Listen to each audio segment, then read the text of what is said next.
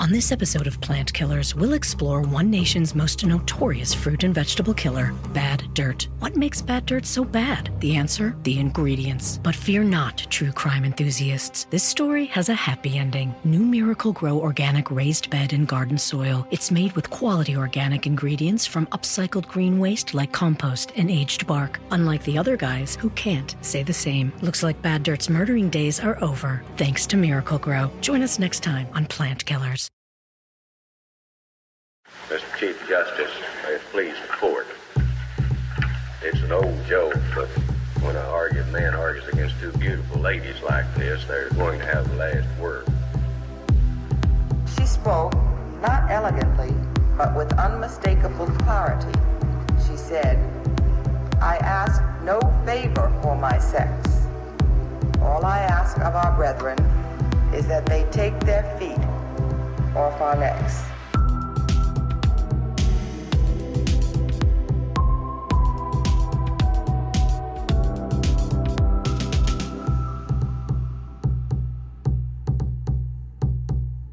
Welcome back to Strict Scrutiny, your podcast about the Supreme Court and the legal culture that surrounds it. And also, for the moment, it is a KBJ Stand podcast. And we are your hosts. I'm Melissa Murray. I'm Leah Littman. And I'm Kate Shaw maybe not just for the moment. This may be a KBJ Stand podcast for quite some time. Oh, yeah. Um, and that is why this episode is going to be the rare, somewhat happy episode of the podcast.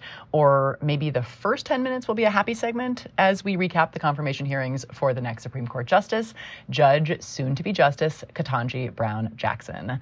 There is so much to say about these hearings that we are going to bracket all other SCOTUS news, including a lot of news related to Justice Clarence Thomas, who is hospitalized with an infection for a week and just discharged today, Friday, and also his wife, Ginni Thomas, whose activities I couldn't possibly summarize in a brief sentence, and so won't even try. But we will be returning to both topics on a later episode, so stay tuned for that. Just one little thing. We've been saying all along that there are so many Ginni Thomas shoes to drop, but we had no idea she was the Imelda Marcos of the Heritage Foundation. Like, there's so many shoes. So rooms full of shoes. rooms of shoes. It's going to get crazier. Okay. But for today, the hearings. Dear listeners, the three of us did the unthinkable and listened to virtually every minute of the hearings this week, which is why my anger levels are already at like 100 out of 10. Um, and we did this so you don't have to.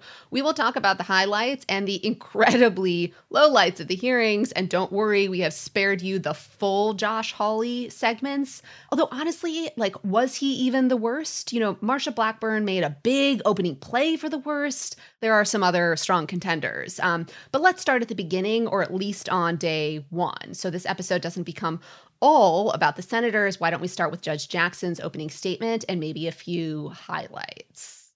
So we knew that Judge Jackson was a speech and debate champion, and she was a champion in original oratory, which means that she would write her own speeches and then deliver them. And apparently, she was so good at it that her co captain on the debate team referred to her as the Simone Biles of oratory. And he was not wrong.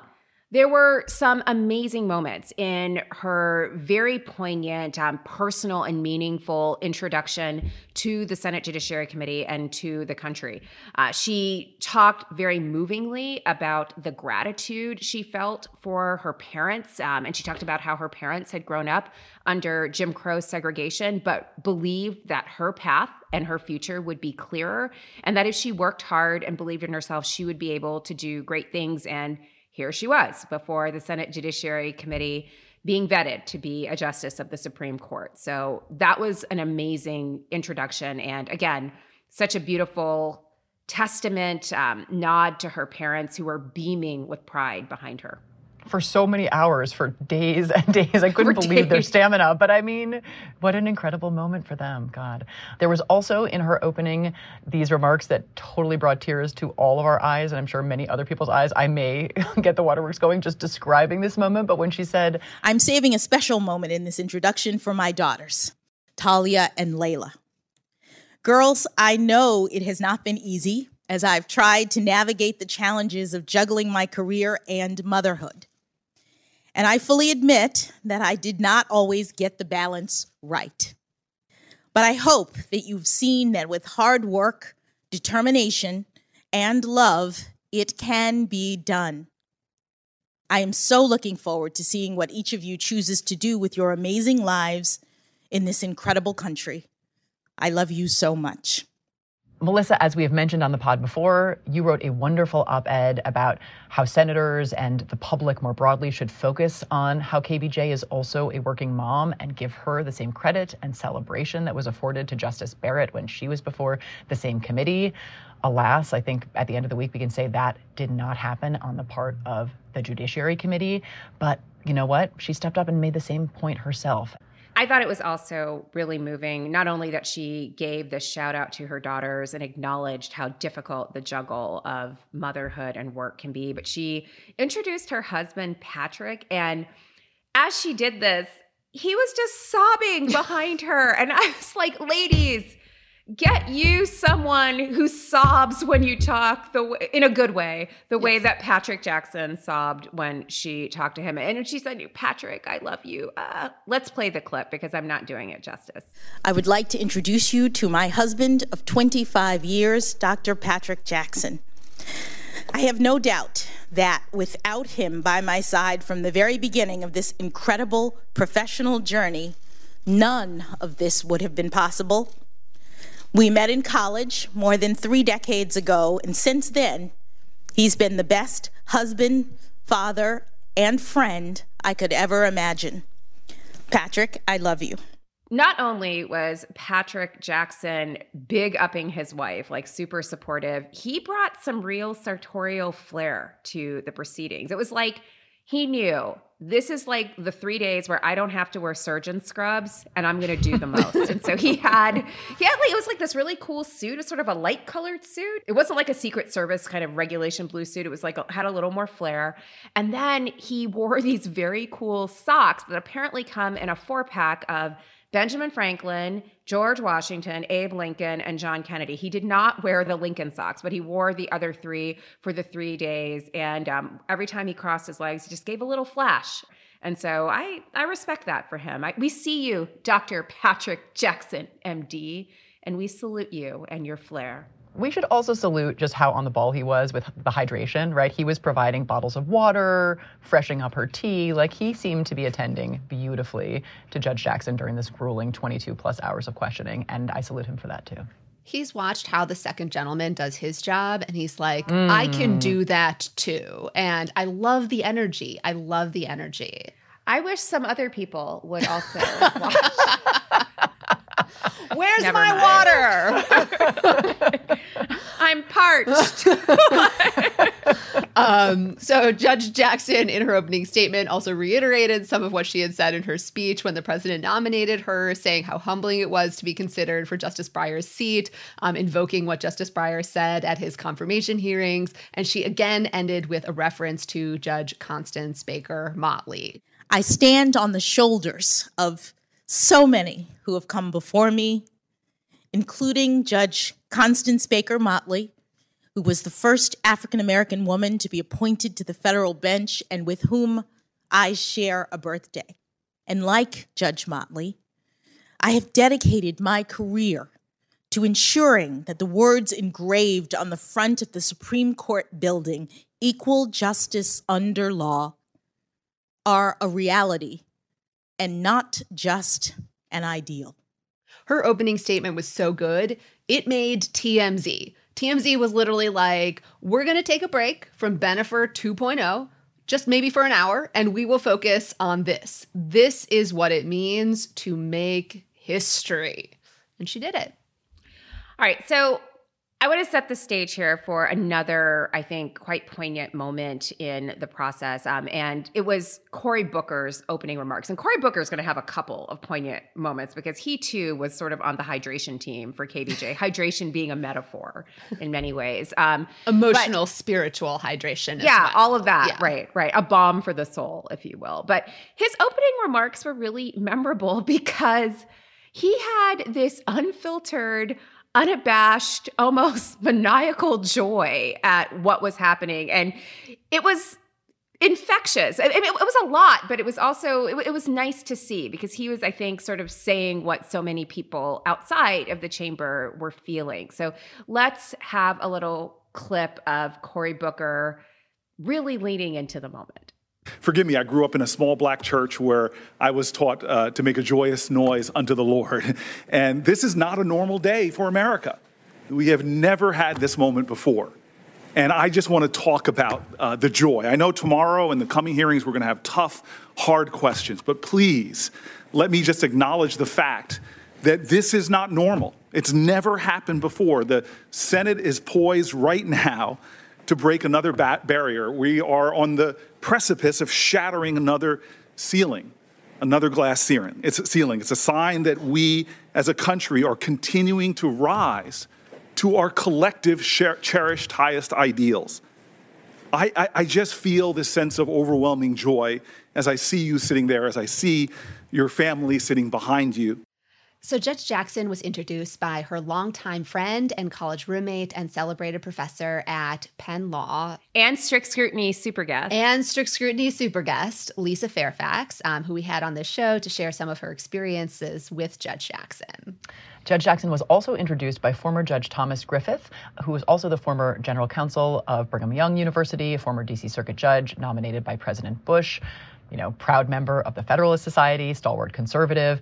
And in his opening remarks, he called Judge Jackson an independent jurist, said he, she was in no way a partisan, seemed, I thought, to really link opposition to her nomination and the kind of hyper partisanship that he obviously saw coming, though it had not yet begun, at least in the hearings themselves when he gave this opening, he kind of linked all of it to the actual, the, the very rule of law, right? Suggested that if you're committed to the Constitution and the rule of law, you really should support her nomination. And actually, you know, linked threats to democracy and the rule of law in the United States to those happening right now in Ukraine. And talked about autocrats and their sympathizers and didn't necessarily say he was talking about anybody on the Senate Judiciary Committee in particular. Josh Hawley. It um. sort of it hung there and it was so powerful. So maybe let's play that clip here. The rule of law is a fragile possibility in the best of times. Today, it is literally under attack in Ukraine and is threatened around the world and in our own country by autocrats and their sympathizers who give lip service to the rule of law, but then work to undermine it at every turn. Yeah, look, I mean, I think Judge Griffith was basically saying, you believe in democracy and the rule of law, you got to vote for Judge Jackson. And a lot of these people are not going to vote for her. And I think there's only one conclusion to draw. Yeah, I endorse. Um, so, two other highlights other than Senator Booker. The newest committee members were great. Um, Senator Alex Padilla from California ended his remarks in Spanish. La Corte Suprema decide docenas de casos cada año que afectan nuestras vidas y nuestros derechos fundamentales. Y esas decisiones afectarán el futuro de nuestro país a través de temas como el derecho al voto, inmigración, protección ambiental, derechos laborales y mucho más. Esta semana el Senado y el país verán lo preparada y calificada que está la jueza Jackson para la Corte Suprema. We also heard from Jon Ossoff, the junior senator from Georgia, who, like Padilla, was at his first SCOTUS confirmation hearing, and he invoked the voting rights and the Constitution's unfulfilled promises. For any colleagues who doubt that those promises remain unfulfilled to too many, I remind them that in my state you can predict how long someone must wait to vote by where they live and the color of their skin. In practice, the promises made in the plain text of our Constitution are still too often broken for too many of our fellow Americans. And so the court remains essential to that national process of becoming in real life what America is in text. And now, dear listeners, we come to the others. Um, and at this Get point, ready. yeah, Limber up, guy. Yeah. Um, ask your significant other for that hydration um, and or chocolate and wine. Something strong. Um, right. Something strong because at this point we are going to shift to covering some of the themes that came up at the hearing, um, which we are going to do as a list. And I think if this list had a name, it would be the Federalist Society slash Heritage Foundation list of imagined grievances and threats to the Republic and life as we, parenthesis, we white people, know it and like it. Up first on this list is CRT. Because, of course. because, of course. It is the number one threat facing America today, obviously. Um, right. So, as Leah said, a lot of the hearings were devoted to this long list of cultural grievances that the Republicans on the committee seem to think will help them in the midterms or drive their base to the polls. These grievances did not have anything to do with Judge Jackson, frankly, anything to do with reality, but that did not stop Republicans on the committee from focusing on them ad nauseum. And the attacks, you know, did have something to do with Judge Jackson in as much as like the not so subtle subtext of these GOP complaints slash questions slash non-questions slash attacks was that because Judge Jackson is black, she is a radical and she is coming for white people. Like this is false, this is inflammatory, this is racist. I could go on, but that's what was happening here. Like the association with CRT, critical race theory, and black radicalism is something they can do because Judge Jackson is black. You know, they're taking books by Kendi and statements by um, Elie Mystal and acting like she ghost wrote them because she's black. You know, they're basically insinuating like you're going to sympathize with the wrong people. Well, it's not just you're going to sympathize with the wrong people, but you are one of the wrong Yes. people because you're black like those people. Yep. But I think the real ace of this whole moment was Marsha Blackburn, who really, really seemed to be competing for a slot on the Fox News evening lineup. And she accused Judge Jackson in her opening statement of having a hidden agenda to incorporate CRT into our legal system, um, to let violent cop killers roam the streets. Uh, I, I- can't do it justice. Let's let's just play the clip. You once wrote that every judge has, and I quote, personal hidden agendas, end quote, then influence how they decide cases. So I can only wonder what's your hidden agenda? Is it to let violent criminals, cop killers, and child predators back to the streets? Is it to restrict parental rights and expand government's reach into our schools and our private family decisions? Is it to support the radical left's attempt to pack the Supreme Court? You have praised the 1619 Project, which argues the U.S. is a fundamentally racist country, and you have made clear that you believe judges must consider critical race theory when deciding how to sentence criminal defendants. Is it your personal hidden agenda to incorporate critical race theory into our legal system? What to say about this? I mean, one thing to observe is that part of the reason it felt so unhinged was because it was such vile rhetoric and delivered in such a faux sweet voice that it just felt like my head was exploding. Yeah, it was very sugary and syrupy. Um, what is the word to describe it? I don't even know. But I mean, it was like, but it was the disjunction between the tone and the rhetoric was really, really remarkable.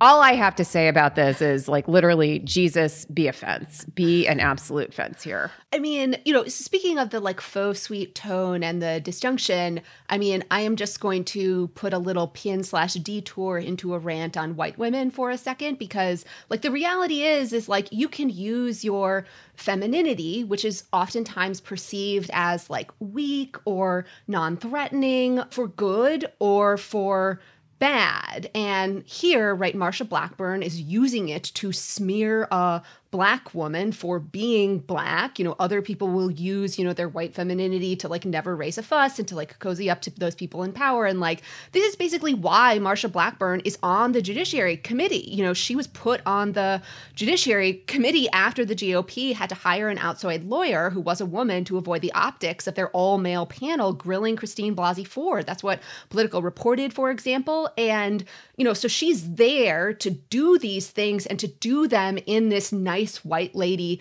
way. And I just want to point out, she didn't even make the Fox Evening News programs on the end of day three hearings um, because the patriarchy is never going to accept you, Marsha. Like white women, you need to get this into your brains. And like part of the insanity for me was, you know, at the end of day one, the GOP was apparently like, yes, this, right? Let's go with this because the official GOP account tweeted out this horrible racist meme that had an image of Judge Jackson and her initials, and then they cross out her initials, KBJ, and write out CRT.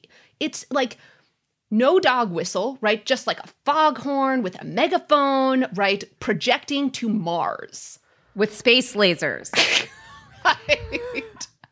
Anyway, um, she was a pretty big contender for the most objectionable, but not to be outdone and fresh from yelling at airport personnel in Montana. He, screamed apparently at the Montana airport personnel, like, Do you know who I am? Which is big Reese Witherspoon energy, if you think about it. Um, and that, of course, is none other than Raphael Ted Cruz, who Was obviously mad that Justice Breyer was approached by TMZ and he wasn't this week. You know, I think I think that was partially what was driving this. I mean, who doesn't want to be papped by TMZ? Let's let's be real. But yes, um, the senator from Cancun got in on this line of questioning.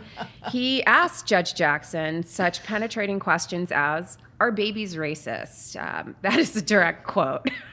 Play the clip. We maybe need to also play the pause that followed the clip. Oh, because it I want to talk of about the pause. I want to talk about the pause. Like, well, let's play it all. Oh, yeah. Okay, here it is. I, I find that statement a little hard to reconcile uh, with the public record because if you look at the Georgetown Day School's curriculum, it is filled and overflowing with critical race theory. They include literally stacks and stacks of books, and I'll tell you two of the ones that were most stunning. They include a book called Anti Racist Baby. Now, this is a book that is taught at Georgetown Day School to students in pre K through second grade, so four through seven years old. Um, do, do do you agree with this book that is being taught with kids that, that babies are racist? Senator, This Okay. pause when she answers. This is every black woman who has been confronted with some jackhole saying something to her at work. and you literally pause and you think, do I risk it all and let this catch hands? Or do I keep this to myself, keep my job, continue to feed my children and pay my mortgage? and, and it was such a long pause. She was like, it was like there were two angels. There's an angel on one and a devil, and the, the devil was like, tear his ass up. And the angel was like, no, girl, sit on the Supreme Court. And she was like, oh. And finally, she just went with the angel. It was like, She did not choose violence. It must have been tempting. So I told my um, I uh, co-teach a mini seminar on the Supreme Court, and we met, you know, at the end of the day of hearings where Ted Cruz asked this question, and I told the students he asked this question, and I swear half the students thought I was joking, like they couldn't. No, no. The more important thing is that he's it's this book, Anti-Racist Baby by Ibram Right. Kendi, that is apparently at Georgetown Day in their library. And Georgetown Day is a school where Judge Jackson's children have attended. It's also a book in the school that Ted Cruz's daughters goes to. So, Yes. Um, like But for the reasons we just mentioned, she is responsible for the contents of the She's book. obviously because she's a black woman. Right, exactly. the ghostwriter of is Anti-Racist. Baby. Yes. My quick aside about that about this one is I was teaching during that exchange, and I came out and looked down at my text messages, and someone um, had texted me. When you think about it, a racist baby would actually be a perfect Supreme Court nominee for the Republican Party. Like that's actually who they would like to put on the Supreme Court, a racist baby. And I was like, I think that might make sense, but what are you talking about? Anyway, and then I figured it back out. But I, I liked the observation. Actually, that's who they're going to nominate the next time they have a vacancy, or an actual racist baby. that's- that's- that's A what they were racist fetus. A racist fetus would actually Right. be more perfect. Right. Okay. Okay, so we mentioned obviously the um, Cruz's reference specifically to the curriculum at the Georgetown Day School. It has apparently a very progressive curriculum that you know is, according to Ted Cruz, ruining the republic more broadly, not just in terms of its library offerings. Um, Judge Jackson had a characteristically fantastic response to the criticisms of the school, so let's play that here. Georgetown Day School has a special history that I think is um, important to understand when you consider my service on that board. The school was founded in 1945 in Washington, D.C., at a time in which, by law, there was racial segregation in this community. Black students were not allowed in the public schools to go to school with white students. Georgetown Day School is a private school that was created when three white families, Jewish families, got together with three black families and said that despite the fact that the law requires us to separate, despite the fact that the law is set up to make sure that black children are not treated the same as everyone else, we are going to form a private school so that our children can go to school together. The idea of equality, justice, is at the core of the Georgetown Day School mission, and it's a private school such that every parent who joins the community does so willingly with an understanding that they are joining a community that is designed to make sure that every child is valued, every child is treated as having inherent worth, and none are discriminated against because of race. I got to say, as an aside on this kind of discussion of the school, it is so vile to me that Cruz and others spent time calling out her children's school by name at the same time that you are 100% aware of the lunatics you are spinning up with some of your attacks on her, in particular, the ones that suggest that she was soft on crime and child pornography in particular, which we will get to. So that seemed especially vile to me in a week with many, many vile displays. I do know where Ted Cruz's kids go to school. I would never Yeah. say it on this Yeah. podcast. Exactly. D- Didn't you love her answer though? I mean, because it was like, Oh. Yes, no, it it was ra- fantastic. are babies racist? Actually, this book appears at a school that Jewish and black parents created in the 1940s to send their kids to school Which uh, together I did not know they the valued history, integration. and I loved didn't it. either. Yeah, it was amazing. Yeah. She's like the best at all of these responses. She's Yes, the best at pausing and not throwing hands. She is the best at giving considered, detailed, thoughtful responses to stupid ass questions. Like she's just the best. And honestly, I feel like that's partially why we'll also get to this. The Republicans escalated their behavior um, because they realized this is someone who, on the substance, knows things and can answer questions. And so we just need to scream at her so she doesn't actually get any airtime. They also raised some other cultural grievances. Raising some culture, some other cultural grievances is a bit of an understatement, Lee. I mean, this was literally like screaming at her as though you were an unhinged Kid Rock fan at some concert for hours and hours and hours. I mean, it was just outrageous and it was beyond disrespectful. They would never have done yeah. it to anyone else. They like they would never have done it to another nominee. And the next kind of set of cultural grievances is also ones that Marsha Blackburn got started. Um, so she started out in her opening statement talking about how trans women are being allowed to play sports. Moms and dads are very concerned about this progressive agenda that is being pushed in some of our public schools. Educators are allowing biological males to steal opportunities from female athletes in the name of progressivism. Just last week, an entire generation of young girls watched as those charged with protecting them allowed a biological male to compete and beat a biological woman at the highest level of collegiate sports. Some girls have been forced to share locker rooms with biological males. Rather than defending our girls, those in power are teaching them that their voices don't matter. They're being treated like second class citizens. And Americans need a Supreme Court justice who will protect our children and will defend parents' constitutional right to decide what is best for their own kids. I agree, Senator Blackburn. Um, what about the Texas AG's directive that prevents parents from providing their children with gender affirming therapies? I would love to know more about your views of parental rights. And those views are just so obviously incoherent, right? So, one, as you point out, rights for some parents are good, but not others. So, that's sort of incoherent point one. And even before you get there, parental rights, even the ones that Blackburn seems to support, spring from the same constitutional provisions that are the basis for cases protecting the right to contraception and abortion. So, you know, if she's going to go all in for parental rights, there are other unenumerated rights the Constitution contains um, that she might have to figure out how to grapple with. So the whole line was just, as was basically every point that she spent time on, totally internally incoherent. Kate, I think you're going to have a level of incoherence when you believe the Constitution provides for life, liberty, and the pursuit of happiness.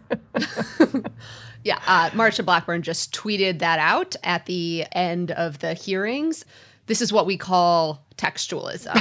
um, so once again, the patriarchy was like, yes, let's co opt Marsha's arguments, but be more of an asshole in doing them. Um, so Ted Cruz. Um, it was uh, like a kind of mansplaining her. It was. Uh, it like was. a heap heat. It was a heap heat. yes, yes, exactly.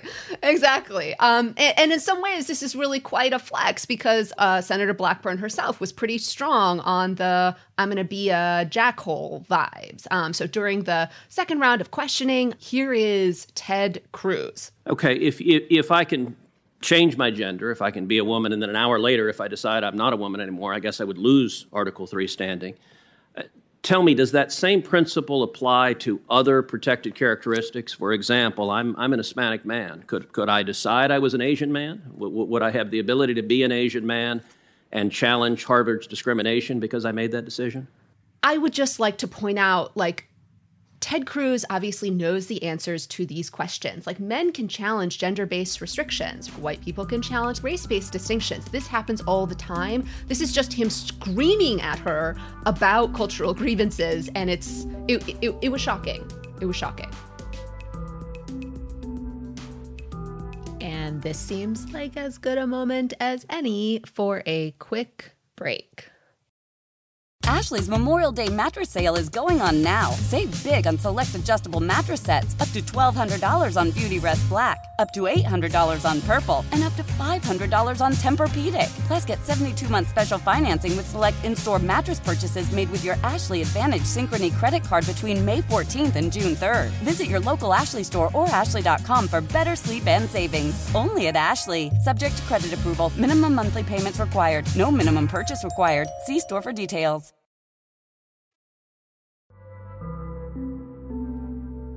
And now back to the show. Okay, so let's pivot now to something that was, you know, probably the most frequently invoked line of questioning. Questioning actually is really totally the wrong way to describe this. Insane, unhinged attacks on Judge Jackson, um, which is her sentencing in particular in child pornography cases. So we got a bunch of GOP senators insinuating broadly that Judge Jackson is soft on crime and insinuating and sometimes seeming to basically say that maybe she has a soft spot for child pornographers and people who sexually abuse children. Uh, because, of course, this is how they would attempt to smear the first black woman nominated to the Supreme Court. And the way they did this was by pulling out of context about a half dozen cases in which Judge Jackson sentenced defendants below the sentencing guidelines range to be very clear, um, not only were they accusing her of being soft on child pornographers and putting pedophiles back on the street, they did it in front of her parents and her daughter and her husband. So there was that. More importantly, for our purposes, it is, I think, feeding into a line of discourse that is very much au courant among the whole QAnon, Pizzagate conspiracy theorists. So QAnon is a once fringe, now likely on the wall kind of theory that posits that there is some kind of Democrat, George Soros funded deep state that is basically a secret cabal running things, and they are trafficking in children while they are also running the country.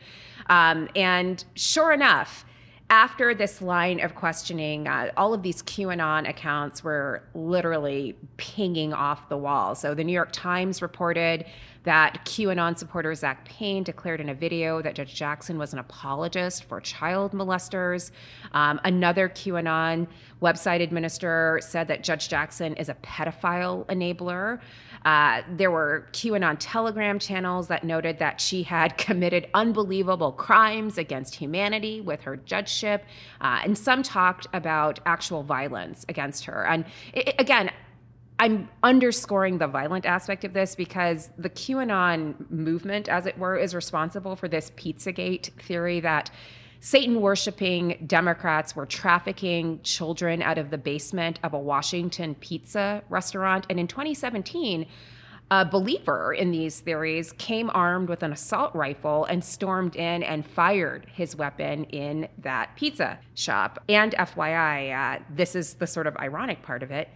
Judge Jackson was the trial court judge in the case where the Pizzagate gunman was sentenced to four years imprisonment for doing so. So the idea that she is soft on crime and you know enabling pedophiles like it's all incredibly linked and it's meant, I think, to target her. And if you think about what has happened in the last couple of years, the, the death of Judge Salas's son in New Jersey, the threats against other judges, like including Justice Sotomayor, that they would do this to me seems utterly reprehensible. I want to spend a beat on this to explain why these claims are meritless, um, in part because I actually received some DMs from like strict scrutiny listeners that were like, like this sounds bad. And I feel like this got traction because the Republicans understood that this was theater and they're screaming and doing this stuff that gets picked up for the cameras, preventing her from responding when she did respond, right? Like it's a long block that's not getting picked up by the media. And Senate Democrats were also kind of like not doing anything to capture the response in a soundbite that would get picked up. Um, but after explaining why it's meritless, I also wanted to scream back at them and kind of do what Senate Democrats were unwilling to do, like stand up for someone who was being bullied and smeared and treated in just an appalling fashion. So Dahlia Lithwick at Slate has a wonderful piece about, you know, what they didn't do. Um, and that's not because Judge Jackson was unwilling or was unable to defend herself. She did defend herself on the merits, but because she didn't have like Brett Kavanaugh's white male privilege of being able to yell obscenities and attacks at the senators, like there weren't those sound bites that were going to get picked up. And Republican senators were screaming at her and interrupting her. So she didn't have an uninterrupted period to try to explain these things. Okay, so first, like the merits, what are they talking about? Um, we've talked about the sentencing guidelines on this podcast, what they are is they're a set of recommendations created by the Sentencing Commission that tell federal judges, like, here's the recommended range in which to sentence people. But the Supreme Court has said federal judges cannot simply say, I will sentence you to the term provided by the guidelines. The guidelines are not mandatory. Instead, there is a federal statute that requires judges to consider a list of factors before they impose a sentence, 3553A. And one of those factors is to impose a sentence um, that is sufficient but not greater than necessary to achieve the sentencing purposes. The reality is is that the sentencing guidelines for child pornography create sentences that are greater than necessary because they aren't tied to the phenomenon of the internet, where people can more easily possess a greater quantity of images than when they used to exchange them in person or by the mail. As a result, in so called non production cases where people aren't making pornography, 70% of federal judges sentence people below the guidelines. That happens in 80% of cases in the district where Judge Jackson sits, and in 77% of cases in Josh Hawley's district. Trump judges, judges who were confirmed by the Republican Senate under Trump do this. Judge Bianco did that in at least three cases. Judge Erickson in nine, more than Judge Jackson. Judge Brasher, Judge Thapar, Judge Sullivan, Judge St. Eve. I could go on. Um, you know, the Sentencing Commission authored a report, co-authored, you know, including by one of the again Trump judges on the same court as Judge Jackson, recognizing that the sentencing guidelines don't fulfill Congress's goals. And so the reality is is that if a judge just sentence a person convicted of child pornography to a range within the guidelines, that judge would be reversed because they wouldn't be complying with the statute. And if the government thought the judge was imposing a sentence that actually wasn't sufficient, the government can appeal. The government didn't successfully appeal any of Judge Jackson's sentences. Also, in like two of the seven cases, only in two of the seven did she sentence below the probation office. And one of those actually was within the guideline range. It's just that Josh Hawley didn't agree with her interpretation of the guidelines is just remarkably bad faith. I mean, Andrew McCarthy of NRO, who is like a conservative conspiracy theorist and opposes Judge Jackson's nomination, said it is meritless to the point of demagoguery. Like these objections have no legs. So we have outside folks like Andrew McCarthy who have been scathing in their indictment of this line of attack. There was also a group of retired federal judges, including several Republican appointees, who told the Senate Judiciary Committee on Monday night that Judge Jackson's record on these cases is entirely consistent with the records of other judges across the country. So, you know, it's not really in dispute that her practices in sentencing were well within the mainstream. And I thought your point, Leah, about how underrepresented her explanations were in the coverage this week was so true. And in part, I think it's because one, she was interrupted constantly and had a very hard time yes. actually getting a complete answer out. But two, the one or two times she was actually able, in response to Democratic questioning, to explain what essentially the dynamics that you were describing here. She did what she does, which is to beautifully and in great detail explain the way the guidelines work, the way the statute requires her to approach these cases, the the, the datedness of the guidelines in this particular area, the reasons for needing to treat these cases consistent with other cases and in light of all of the factors the defendant presents. And she did a beautiful job, but I think her very kind of length and clarity, which is something she described her right. opinions as often reflecting, worked against her in terms of the news yes. cycle because you didn't see those clips circulate and they were just so good if you sat down to watch them start to finish. It wasn't just the length, though. I mean, it, it's true that they were lengthy because they had to be because it was complicated and yeah. detailed. And yes. I, I, think the sort of it's so arcane that I don't think that lay people could understand it even not that lay people are not smart but it's just so fine grained and granular yeah. and I, it just doesn't play well on TV. I mean, this is like, I mean, you understand this, Kate, like when you have to explain something for a television audience, like it's very different from what you would do if you were explaining it to law students or yeah. to other people who have legal training. And it just doesn't lend itself well to an easy, digestible answer. And I think yeah. that was part of the problem. Uh, but you know who did have an easy, digestible answer for some of this? Um, one Joe Manchin of West Virginia. so a reporter asked him about this line of attacks against uh, KBJ and whether she was soft on crime and lenient on child pornography sentencing. And he said he was unmoved. So he was in Paris at the time. And when someone asked him about it, uh, he responded, It's Hawley, right? Take that for what it's worth.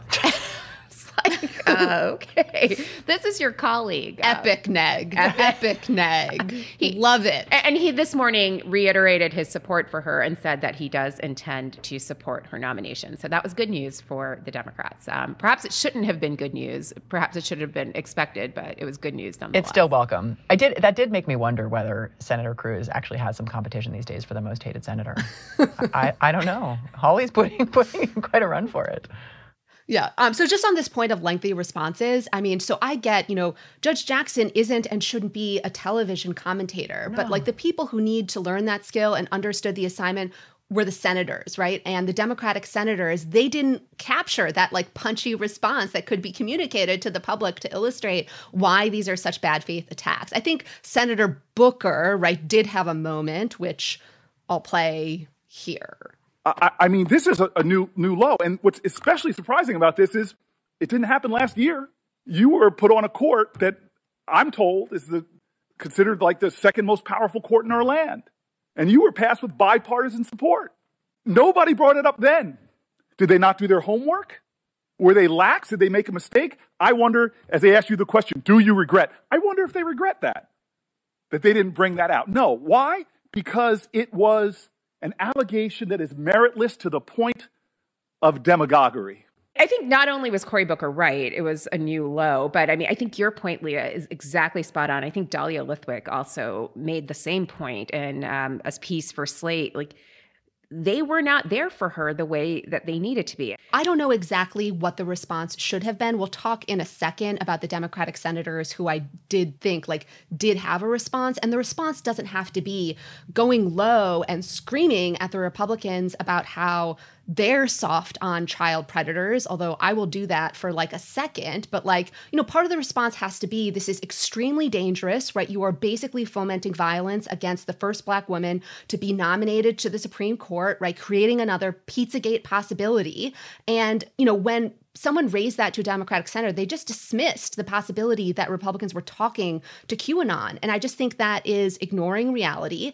And then, you know, why didn't a Democratic senator just say, like, hey, Josh Hawley, remember when you refused to say whether you were voting for Roy Moore? Like the guy who basically trolled malls looking for underage girls? Or like, how's Jim Jordan doing on reporting sexual assault of college athletes? Or remember Donald Trump or Brett Kavanaugh? I mean, Ted Cruz in these hearings referred to the allegations against Kavanaugh as, quote, teenage dating habits. So here's that clip. That your hearing will feature none of that disgraceful behavior. No one is going to inquire into your teenage dating habits. No one is going to ask you with mock severity, do you like beer? The point is, Democratic senators just didn't understand the assignment. They basically abandoned her and they weren't prepared to like create those defenses that were media ready except for Cory Booker. It is true that I think individuals did, but I mean, this had to be, I think, a coordinated effort. They had to Yes. have a kind of coordinated response to this, that they were like, whether it was like cutting microphones or um, having an immediate rapid response, but it wasn't enough that individual senators stepped in to sort of make space for her. And even when Durbin did try to cut Cruz off when he went over time, he didn't really control that interaction. Cruz kept interrupting him and continuing, and it was like about two minutes of bickering. And, you know, so I, I'm not sure even if he, when he tried that it was very effectively discharged. Can I just point out something that's different from the past confirmation hearings? There is no black woman in this room Yep. Except the the, nominee. Because I think if Yep. Kamala Harris Kamala would have been Harris. there, she would I, have been I- like, I've been uh, thinking about her a lot. Yeah. Fuck around and find out. Yes, Yeah. exactly. Yeah. We do want to play the clips of the senators, you know, who did attempt to say something. And again, Cory Booker did this in just an incredible way. And I think managed to like shift the tone of the hearings and like get them, you know, back to a certain level. So let's play his speech now. And I'm telling you right now, I'm not letting anybody in the Senate steal my joy. I told you this at the beginning.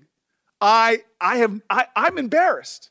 It happened earlier today. I just look at you and I, I start getting full of emotion. And you did not get there because of some left-wing agenda. You didn't get here because of some dark money groups. You got here how every black woman in America who's gotten anywhere has done by being, like Ginger Rogers said, I did everything Fred Astaire did, but backwards in heels. And, and so I, I'm just sitting here saying, nobody's stealing my joy. Nobody's gonna make me angry, especially not people that are called in a conservative magazine demagogic. And I wanna tell you, when I look at you, this is why I get emotional. You have earned this spot. You are worthy. You are a great American. So you got five more folk to go through. Five more of us. But don't worry, my sister. Don't worry. God has got you. And how do I know that? Because you're here. And I know what it's taken for you to sit in that seat. And then, you know, the two other senators I wanted to highlight were, as we noted in the opening, the two newest members. So Senator Ossoff, um, as well as Senator Padilla. So let's play Senator Ossoff basically recognizing what the nominee was forced to go through. Uh, you have conducted these hearings with extraordinary poise, strength, grace under pressure. You've had a lot of poison thrown at you, and you've responded with substance and truth, and it's shone through, not just in this room, but across the country and around the world. And then Senator Padilla complimented her composure. Just in closing, not an additional question, but Judge Jackson, I've listened to you respond to questions now for the last 12 hours, and I've watched some of my colleagues take some of your work and some of your views out of context to try unsuccessfully to paint you as someone that you are not. I've been struck by your thoughtfulness, your temperament, and your integrity in responding to these questions. And I really hope that America is watching today because if they are, they've seen the perfect example of what the temperament of a judge should be thoughtful, balanced, and very, very patient. And then she had this wonderful exchange with him that was just another like tear jerking moment about her advice to young people, her experience being like a black woman in primarily white spaces. So let's play that clip here. The young people are the future. And so I want them to know that they can do and be anything. And I'll just say that um, I will tell them what an anonymous person said to me once. I was walking through Harvard Yard my freshman year. As I mentioned, I went to uh, public school and I didn't know anything about Harvard until um, my debate coach took me there to enter a speech competition. And I thought, this is a great university. It was basically one of the only ones I'd seen. And I said, maybe I'll apply when I'm a senior. But I get there and whoa, so different. I'm from Miami, Florida. Boston is very cold. Um, it was, um, it was rough. It was different from anything I'd known. There were lots of students there who were um, prep school kids like my husband um, who knew all about knew all about Harvard and, and, that was not not me. And I think the first semester I was really homesick. I was really questioning um, do I belong here? Can I can I make it in this environment and I was walking through the yard in the evening and a black woman I did not know was passing me on the sidewalk and she looked at me and I guess she knew how I was feeling. And she leaned over as we crossed and said persevere. I would tell them to persevere the back to back of Booker and then Padilla at the end of day two, which had been so brutal. Um, the two of them completely reclaiming the celebration, the joy, the historic nature of the moment. Those both felt like very cathartic exchanges, and that she was, of course, like composed, but there were tears on her face, and she was really, really moved. Before we leave this topic, uh, there's just one other thing I wanted to say about, um, you know, just thinking about history and parallels which is that in particular Hawley, you know, I think it was really just Hawley who did this, but the first time he started kind of launching this soft on child pornography offenders line of attack, he started with this really gratuitous description of the images in one of the cases that he wanted to ask her about. And it was giving me flashbacks, honestly, to Anita Hill being forced by the Senate Judiciary Committee to repeat the horrific things that she had already told the committee that Clarence Thomas said to her, right? She had to report and then to repeat the things that he said to her. And I honestly thought for a moment when Hawley was describing the materials, he was going to ask her to talk about them. And there was just, and he didn't. So I guess like tiny, tiny little graces that he didn't. But we all had to listen, and he, and she had to listen, and she had already had to review these materials as part of her job as a judge, which is a horrifying part of any sentencing judge's job. And so to be forced to revisit some of the details, just it had this like sadistic and like sexualized feel to it that I thought was just so vile. And again, you know, he was only doing because it was a black woman before the committee, and it just felt like there were shades of the Anita Hill exchange. So we really haven't come that far at all, I guess, is my big takeaway. know what else we haven't come far on? Interrupting women. Because um, that was a repeated theme of this confirmation hearing. So, I mean, I guess they were just getting her used to being a justice of the court where she is likely, according to Tonja Jacobi, to be interrupted ad nauseum by both her colleagues and the public in general. So, let's play some clips of the interruptions. Senator, I've appreciated the kindness that each of you has shown me to see me in your offices, to talk with me about my approach. But, but my question is, what if it, during our 15-minute exchange, it was very Senator Sheets had nothing to do with the cause. No, but I'm hearing. asking her about you won't even let how, her finish how your she may response. feel about what y'all uh, did. Could we have Senator, your time has expired, and I'm going to give her an opportunity to finally complete an answer. So, can, if I could Just address, answer the question. It, it, it, Senator, I don't have any comment on what procedures took place in this body regarding What'd you think about the Kavanaugh hearing? Kavanaugh. What I'd like to answer, Senator, no one case can stand in for a judge's entire sentencing record.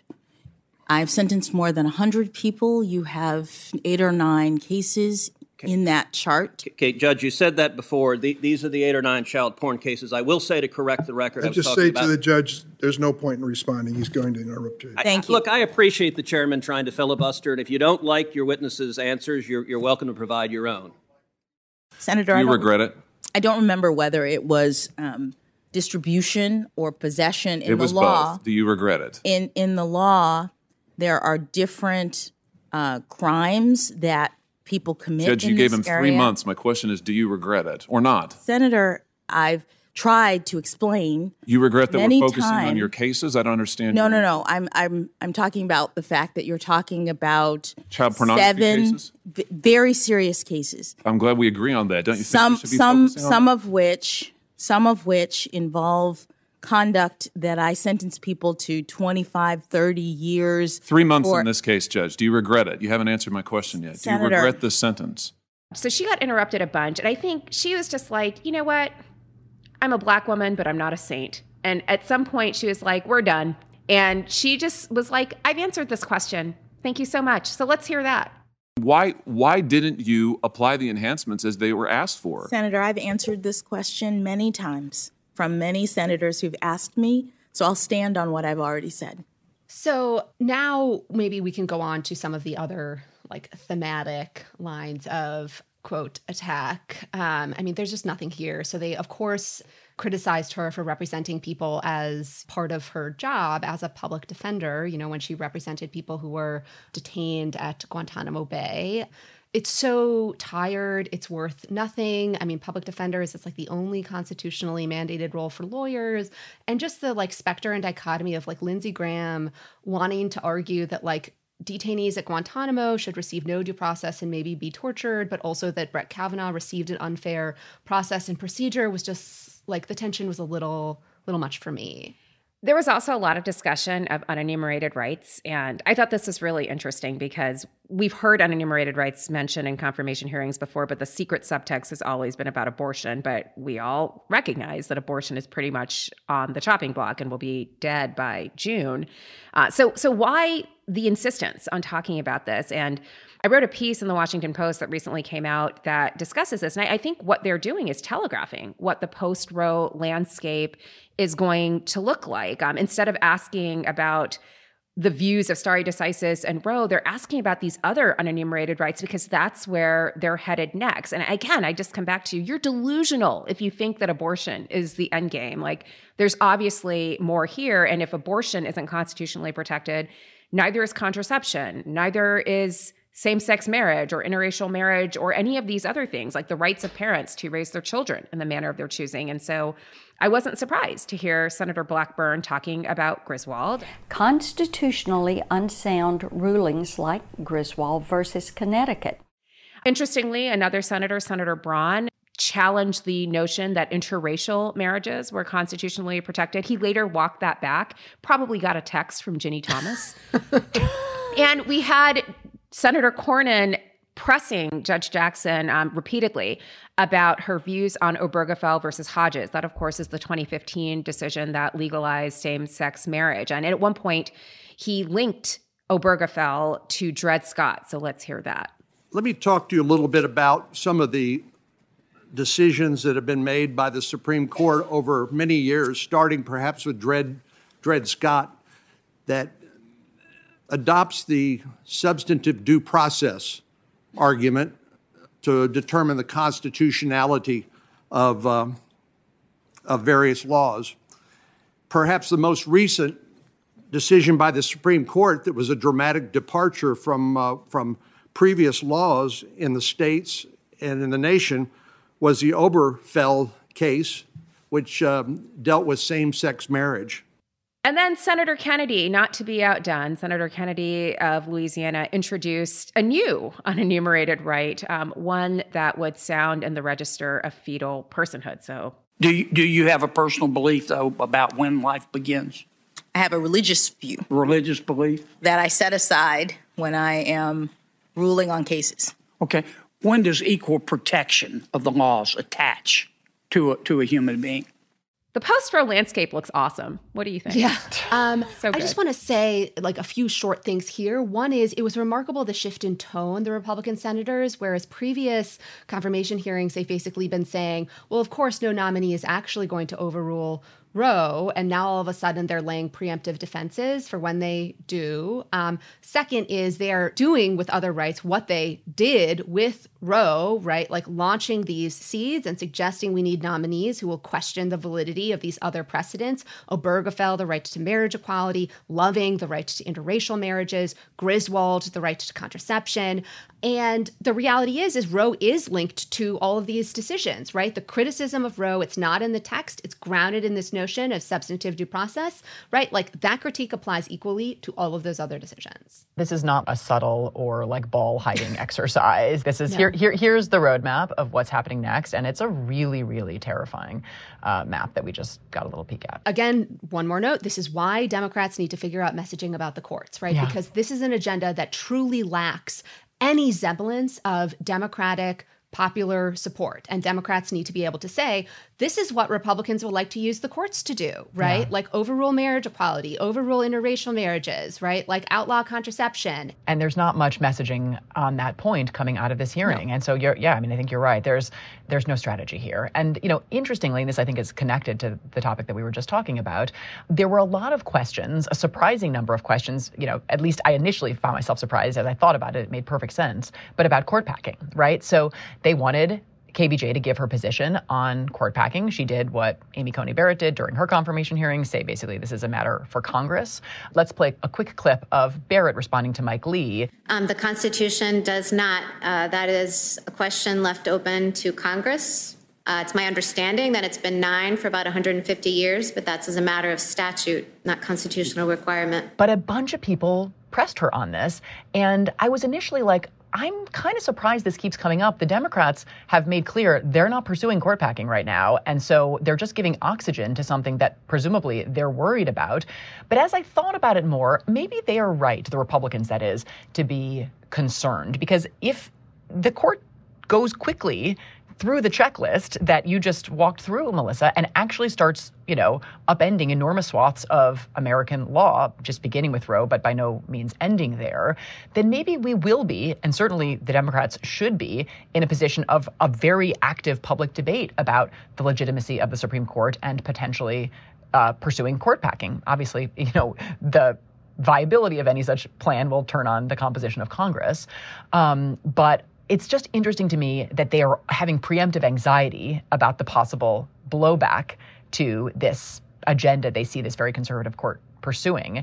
And I think, you know, maybe they're right that court packing will again be something in the public conversation and on the front burner if the court actually does begin down this road quickly. So I thought it was all interesting in that regard. I think that's exactly right. Um, I think, in the same way, they've basically dismantled the structure of democracy with gerrymandering and voter suppression to essentially insulate themselves from the blowback that will inevitably come if they overrule Roe. They are preemptively insulating themselves from the real blowback that will come if they go the full measure, which is to unravel all of these things because people are going to have a kind of you know, New Deal moment where they're like, this court is completely lawless and we need to do something about it. And they're basically using her confirmation hearings as a forum for getting their base exercised about the prospect of court packing being illegitimate. Anyway, in addition to other things they're getting their base exercised about, um, there's being soft on crime. And this made me so angry. So both Tom Cotton and Marsha Blackburn focused on rising crime. And Sherrilyn Ifill noted on Twitter that the whole prospect of allegedly rising crime rates was also a theme in the confirmation hearings for Justice Thurgood Marshall. So, what are the similarities? Hmm, Hmm. I'm not surprised that this was also reprising themes from the Marshall confirmation. Marshall, of course, was the court's first Black justice. He was also the last justice that had considerable experience representing criminal defendants. Um, this is the kind of theme I think you get when you have a nominee who is a minority and who has this kind of professional experience. Um, I mean, it's almost like you're in league with criminals and Yes. you maybe you are a criminal who knows like all of it seems like not too far off the mark but again this is for the base this is political theater for the base this isn't about her. In some, what I also think was kind of political theater, some of the Republicans wanted to like attack the Democrats um, for like dark money and dark money groups. And here there actually is a senator who is prepared, right, to rebut these attacks, you know, in a tone and manner that is uh, ready for prime time. And that would be Senator Sheldon Whiteboard Whitehouse, who was like, little bitch, please. Like, I brought my charts and here they are. So let's play his rejoinders, or at least an excerpt of them here. A lot was said in this room yesterday about dark money by our Republican friends to the point where um, one of the headlines about yesterday read Republicans hammer dark money groups. And I'll be the first to concede that there is dark money on both sides.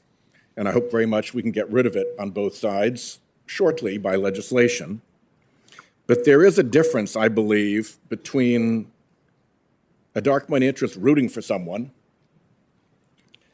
and right wing dark money interests having a role in actually picking the last three Supreme Court justices.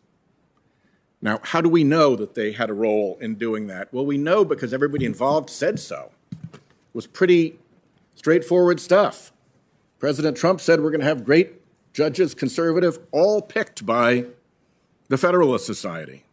If you go back to before this enterprise got underway, the uh, money that came into the Federalist Society from what's called Donors Trust, which has been described as the dark money ATM of the right, a Koch brothers affiliated operation. Back, say, in 2002, it got $5,000. No big deal. By 2019, when this operation was in full swing, it got $7 million.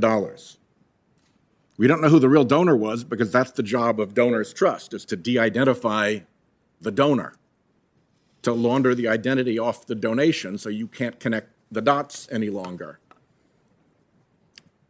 But $7 million, I think, is quite a lot of money. And unfortunately, the Federalist Society was not alone. Right down the hallway is something called the Judicial Crisis Network. Its office is on the same hallway as the Federalist Society in the downtown Washington building, although JCN's website and tax filings list a mailing address at a different location, an address shared by multiple companies. And right down that hallway at that Judicial Crisis Network, there's even more money pouring. And here's how much poured into the last three nominations via the Judicial Crisis Network. $21 million related in time to the Gorsuch nomination, $17 million to the Kavanaugh nomination, $14 million to the Barrett nomination. And of course, we don't know who the actual donor is. Could be the same donor, who knows? And because we don't know who the donor is, we don't know what business they might have had before the court. And they didn't stop with the Trump nominees. They got up on the air, a dark money group using dark money to accuse Biden's Supreme Court nominee, at that point, a player to be named later. Judge Jackson had not been selected at this point, of being a tool or stooge of liberal activist dark money. Senator Whitehouse, Sheldon Whiteboard Whitehouse, uh, strict scrutiny super guest, had a great moment on the external witnesses day when he Oh, was yes. grilling the Alabama attorney general, who is one of the witnesses for the minority.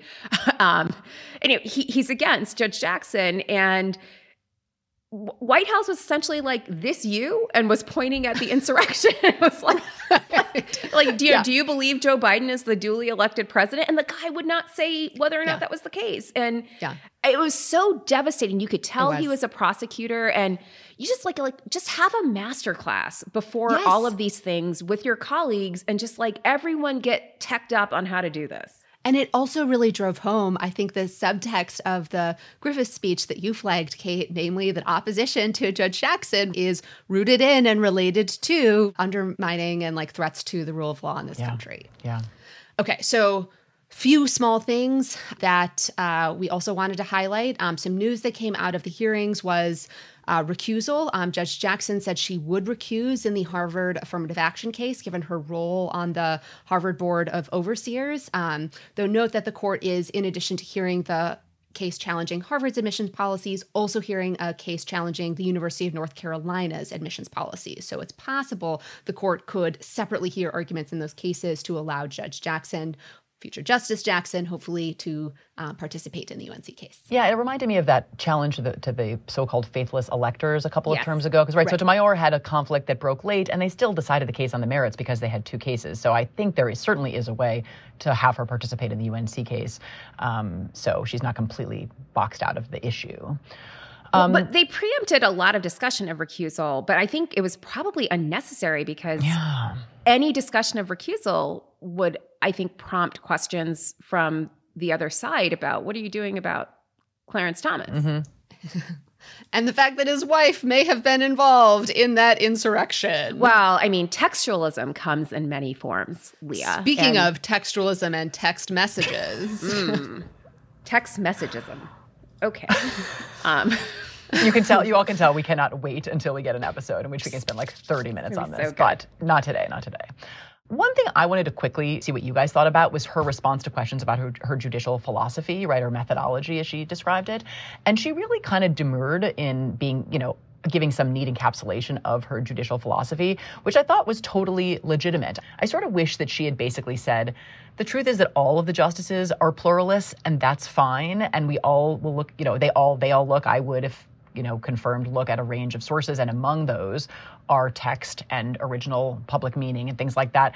You know, she didn't, she wasn't sort of as detailed in this. She gave relatively short answers and did use kind of originalist catchphrases like original public meaning in ways that seemed to broadcast real sympathy with the originalist project without like committing herself to any particular methodology.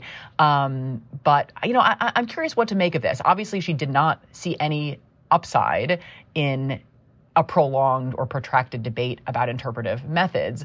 Um, but I just wondered whether it was ceding too much methodologically to basically suggest that kind of the only things that were worth really naming were kind of these more conservative methods like textualism and originalism. What did you guys think? I think she was sort of casting herself in the model of Elena Kagan. We're all textualists now, right? I mean, so in, in a way, I think she was making the point that you're making. It just wasn't crisp in the way that you made it.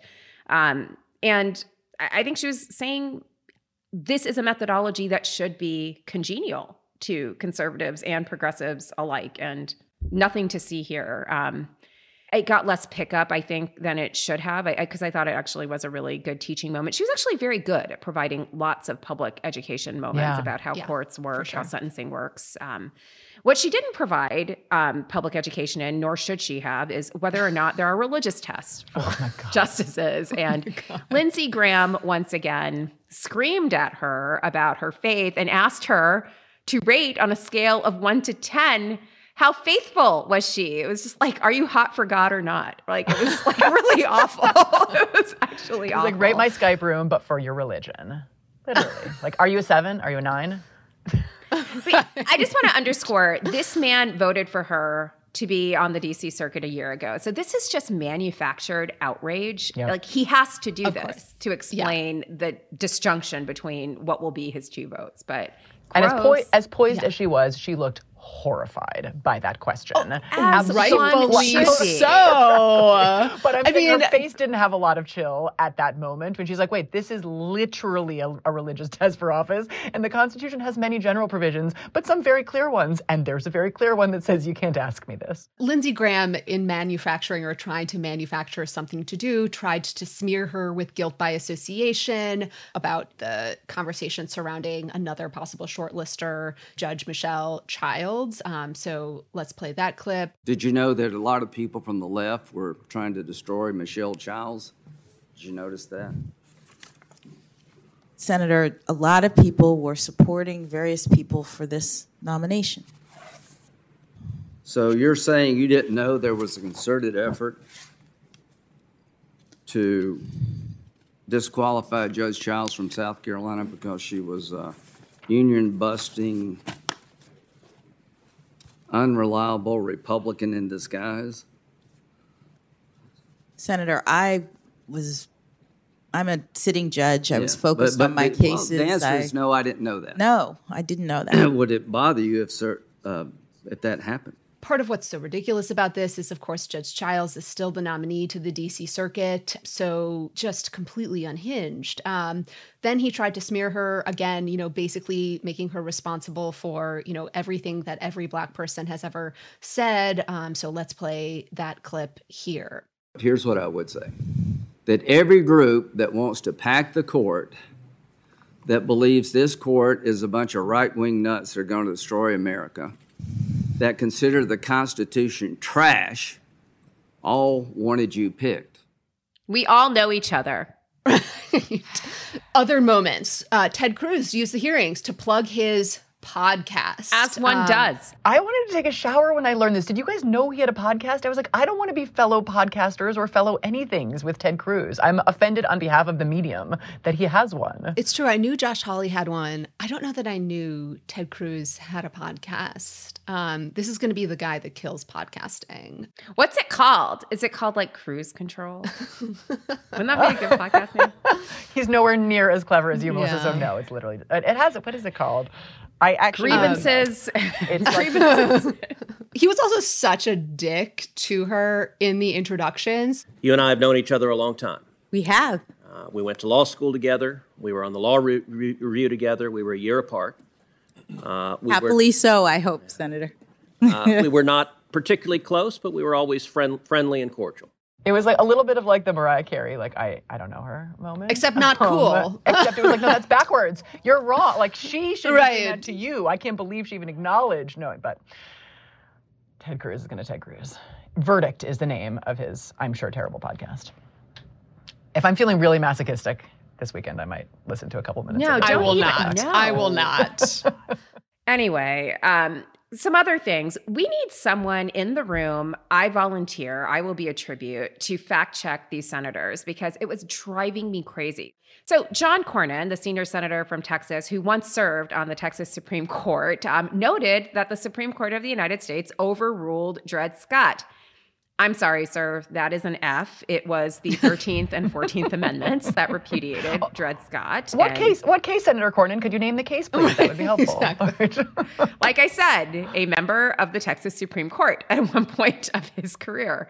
Um, he also referred to Lochner versus New York, which was decided in 1905, as a quote unquote New Deal case. Um, so either the staffers need to get better or the senator needs to go back for con law, but um, a lot of mistakes, sloppy, sloppy mistakes here. And I felt a little bit like Miranda Priestly from The Devil Wears Prada. Like, no, no, no. Why is nobody ready? Why? Why? like, that's how I felt. It was just like, this is amateur hour. It's terrible. Anyway, final thoughts. Final thoughts. I think Senator Booker is right. This is a new low for the Senate. Um, But a new high, maybe for nominee performance. Honestly, she Oh, was so yeah. incredible. yeah. Twice as good. Yeah. Yep. In heels and backwards.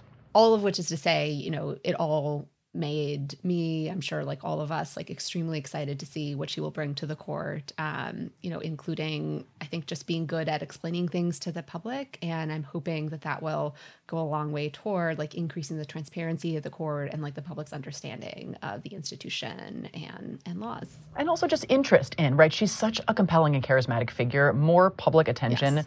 to the court and what it is doing, especially what it is poised to do, I think is only to the good. And so I hope that her addition to the court increases the level of public attention and engagement with the work of the court. Judge Jackson, if you listen to this podcast, and there's no reason why you should, but if you do, we were so impressed. Um, we thought you were yes. absolutely amazing under incredible yes. pressure, under the kind of treatment that no one should have to endure in a professional setting. You are absolutely remarkable, an inspiration to us as women lawyers and to our law students. And we agree, it is a foregone conclusion that you are going to be on this court. So we applaud you. We are so excited for you. And um, we can't wait to see what you do. So, KBJ, all the way, all the way with KBJ. Cannot wait. I mean, part of what made it so horrible is that they were doing this to her, and she is so wonderful. Yeah. Right? Like, just the demeaning horror of it all. She understood the assignment. The Democratic senators might not have. She was the Simone Biles, not just of oratory, but of Supreme Court confirmation hearings. And she is going to make a fantastic justice. And we are going to be delighting in recounting her questions and her opinions for years to come. They will be a high point on what is oftentimes a very sad podcast. very sad down oh, podcast. Oh, yeah. I mean, look, we're, we're covering the court. Strict Scrutiny is a crooked media production. It is hosted and executive produced by Melissa Murray, Kate Shaw, and me, Leah Littman. It is produced and edited by Melody Rowell, with audio engineering by Kyle Seglin, music by Eddie Cooper, production support from Michael Martinez, Sandy Gerard, and Ari Schwartz, and digital support from Amelia Montooth.